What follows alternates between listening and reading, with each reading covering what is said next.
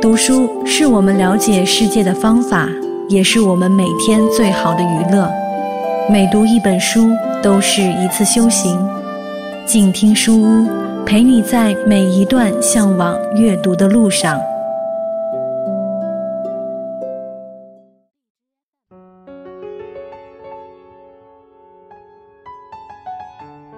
他和张爱玲并称为“海上姐妹花”。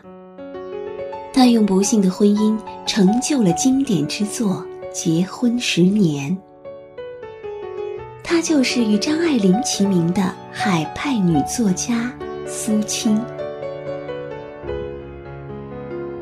从结婚、怀孕、生子，到对婚姻关系失望，最后终于选择离婚就业，是如何独自撑起一片天空？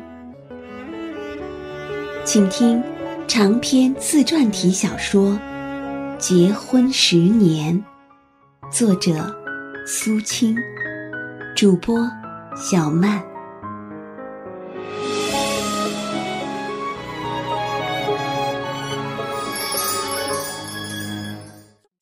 嘿，你好，欢迎再次来到静听书屋，我是小曼。今天继续和你分享苏青的这部自传体长篇小说。结婚十年，正愤愤间，花轿在青年会礼堂停下了。接着又是一阵骚动，仿佛所有的人都围了上来。于是有人吆喝着让路，轿门开了，眼前光亮起来。一个漂亮的小姑娘站在我面前，把我的裙子扯了一下。我知道。那叫做出教，我便可以走出来了。只是我刚才在上轿时曾给人家讪笑过一次，害怕这次太急了又要惹人笑话，因此仍旧端坐在里面不敢自己下来。于是小姑娘退出去了，一个脸孔苍白、嘴唇涂得红绫般的少妇探手进来打量了我一下，回头悄声对旁人说。这个新娘子是恩城人打扮，摸上海派头。我听得怪刺耳，不禁心里动起气来。慢慢的，慢慢的，随着音乐的拍子，一步一挨，我挨到了礼堂中间站定了。丁使我奇怪的是，前面没有一个兴奋的、带羞的等候着我的新郎，倒反而是我站定了。在等候着他，让众人品头论足的说个高兴。后来客人中，居然也有人查问新郎究竟躲到哪儿去了呢？我这才知道，我的新郎原来是不按新式规矩先我而入席的，却是遵循从前旧式结婚的习俗，预先躲藏好了，表示不愿拜堂。要人家把他找着了，硬拖出来，这才无可奈何的勉强成礼。这规矩虽不是他自己首创，但不知怎的，我对于这一点竟是感到非常不快。等了许久许久，我的新郎总算在众人拍手声中趔趄的出来了，在我的右旁站定，便听得一个女人声音在悄声嗔着他。跟你讲过多躲一会儿，怎么这时就跑出来？我不禁偷眼向右面脚下望过去，只见贴近新郎脚旁的是一双银色高跟皮鞋，银色长旗袍下摆，再望上去，越过银色的双峰，在尖尖的下巴上面，玲珑的、端正的，安放着一只怪娇艳的红菱似的嘴巴，上唇微微翕动着。露出两三粒玉块般的门齿，我不敢再往上看，因为我怕接触他的眼光。婚礼在进行了，新郎新妇相对立，三鞠躬，我微微站立着，生怕失仪。许多来宾都不按座位，纷纷围上来看，主婚人、介绍人都给挤到旁边去了。霸占在女方主婚人席上的是一个粗黄头发、高颧骨、歪头颈的姑娘，他正咧开嘴向新郎笑，一面喊哥哥，一面扮着鬼脸儿，显得他的尊容更加丑陋了。我不禁暗暗打个恶心，低下头去不再观看。婚礼完了，我们都在结婚证书上盖了章，证婚人、介绍人统统都在上面盖过了章。崇贤与我便是百年偕老的夫与妻了。他那时才二十岁，我才十八岁。假如我们都有六十岁寿命的话，便足足要做上四十年的夫妻。行礼毕。伴娘领着我退了出去，在一个耳房中换过妆，重又进入礼堂里来。这次贤已先我而在，他也换了长袍马褂，铺一铺好红毡，我们便站在上面向长辈族人及亲戚们行献茶见面礼了。先是温姑，继而伯公伯婆、叔公叔婆，而至于舅公舅婆。姨丈公、姨婆，姑丈公、姑婆等等，一对对儿、一双双，挨了下去。有几个洁身守寡的婆子辈女人都推三阻四的不肯上来，说是不祥之身，叫新人免礼了吧。后经新郎一请再请，使秦泪接过盘中的茶去。长辈见过，见平辈了。那个歪头颈的姑娘。原来便是我的小姑，我不禁偷望了贤一眼，拼命忍住发笑。贤不曾看我，但他似乎也感到这点，脸上讪讪的，有些不好意思。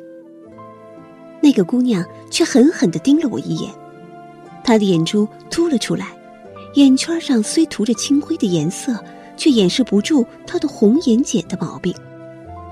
嗯，她真是一个丑丫头，我想。后来，贤在招呼那个银色衣裳的少妇上来见礼了。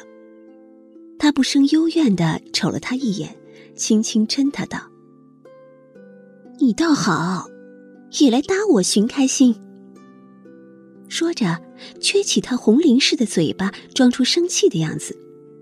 但是贤一笑，他也就马上笑了。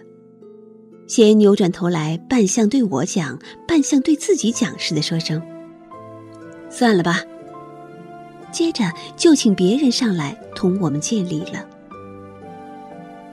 他家的亲族真多，见礼毕，天已全黑了，于是大部分人都到他家去喝喜酒，只剩少数爱吃西菜的男客留在青年会自管自吃大菜。回家去的时候，我同贤分坐了两顶官轿，他在前面，我在后头。一路如飞的抬到本宅。本宅里外照样也是挂灯结彩、吹吹打打，热闹非凡。前进大厅中陈列着我的嫁妆，花花绿绿，在宫女客们批评指摘。他们指摘我五姑母送我的顶讲究的绣花枕套，指摘我母亲煞费心计给购来的各种摆设。嫉妒冷笑的语句不时投进我的耳中来。我恨不得马上跑过去拧他们的嘴，大声的告诉他们说：“那些东西都是我的，不是你们的，叫你们来批评啥个屁话。”可是，我究竟是个有教养的女儿，我不敢这么做。看看他们越来越胆大，索性批评到我的面貌来了，尤其是那个银色衣裳的少妇。挨着我走过时，偏要悄声对那个歪头颈的小姑说道：“新娘子面孔虽还不难看，不过身材太矮了，不好，同你哥哥一些物相配。他是个苗条身子，在笑我生的矮小。哼！我赌气再不要去听他们，我只想休息。”半天的站立、鞠躬、跪拜，把我的腿脚都弄酸了。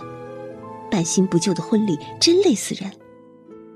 我的房间在哪里？嗯，我的新郎又在哪里呢？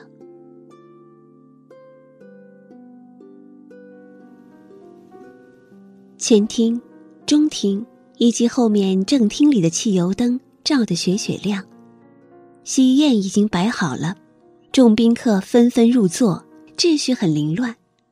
新娘坐宴在正厅上首，两张八仙桌并在一起，周围围着大红缎盘锦花的桌裙，水钻钉得满天星似的，虽在强度的灯光下，也能够闪闪发出光亮来。我换了套大红绣花衫裙，那是旧时结婚的新娘礼服，头上戴着珠冠，端然面南而坐。在我的面前摆着一副杯筷，四只高脚玻璃盆，盆内盛着水果，依次排在当前。较远的一张八仙桌上，整齐地放着朱五生，灿烂夺目。桌前落地放着对儿大烛台。住着福禄寿三星像，高度与我身长仿佛，上面燃着对儿金字花烛，发出它们熊熊的火光。桌上尚有两对小台，有玻璃罩子，夜间也燃红烛。正厅左右两边各摆四桌酒席，街前一排也有好几桌。两个大天井都用五彩满天帐罩住了，也摆酒席，楼上也有。后来据他们统计，这晚共摆百多桌酒，到的宾客有一两千人。正厅以及正厅外面的天井中都坐着女客，中厅是男女席都有，中厅外面的天井以及前厅中则都是男宾席。男席的酒菜叫女席好。这也是习俗，女客们绝不会生气。我做的这席上的菜也与男宾一样，可是我不能吃。新娘坐宴是照例不举箸的，眼看着一道道热气腾腾、肉香扑鼻的菜及点心捧了上来，我只好暗中咽口唾沫。伴娘们虎视眈眈的在旁监视着，与其说侍候，不如说监视为确。因为那一桌菜收下去，统是他们的好处，这也是老规矩。前厅中猜拳、赌酒吵得热闹，夹着管弦乐队的弹沸声、唱戏声，扰得你耳朵一会儿也不得安宁。女宾席虽然比较斯文一些，只是孩子们爬上跳落、抓这样要那样的，一会儿指头烫痛了，一会儿舌头咬出血了。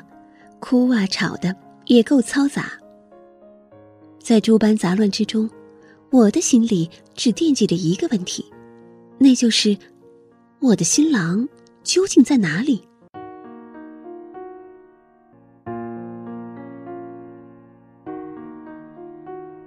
好，朋友们，明天我将继续为你播读这部精彩的文学作品。我是小曼，下期再见。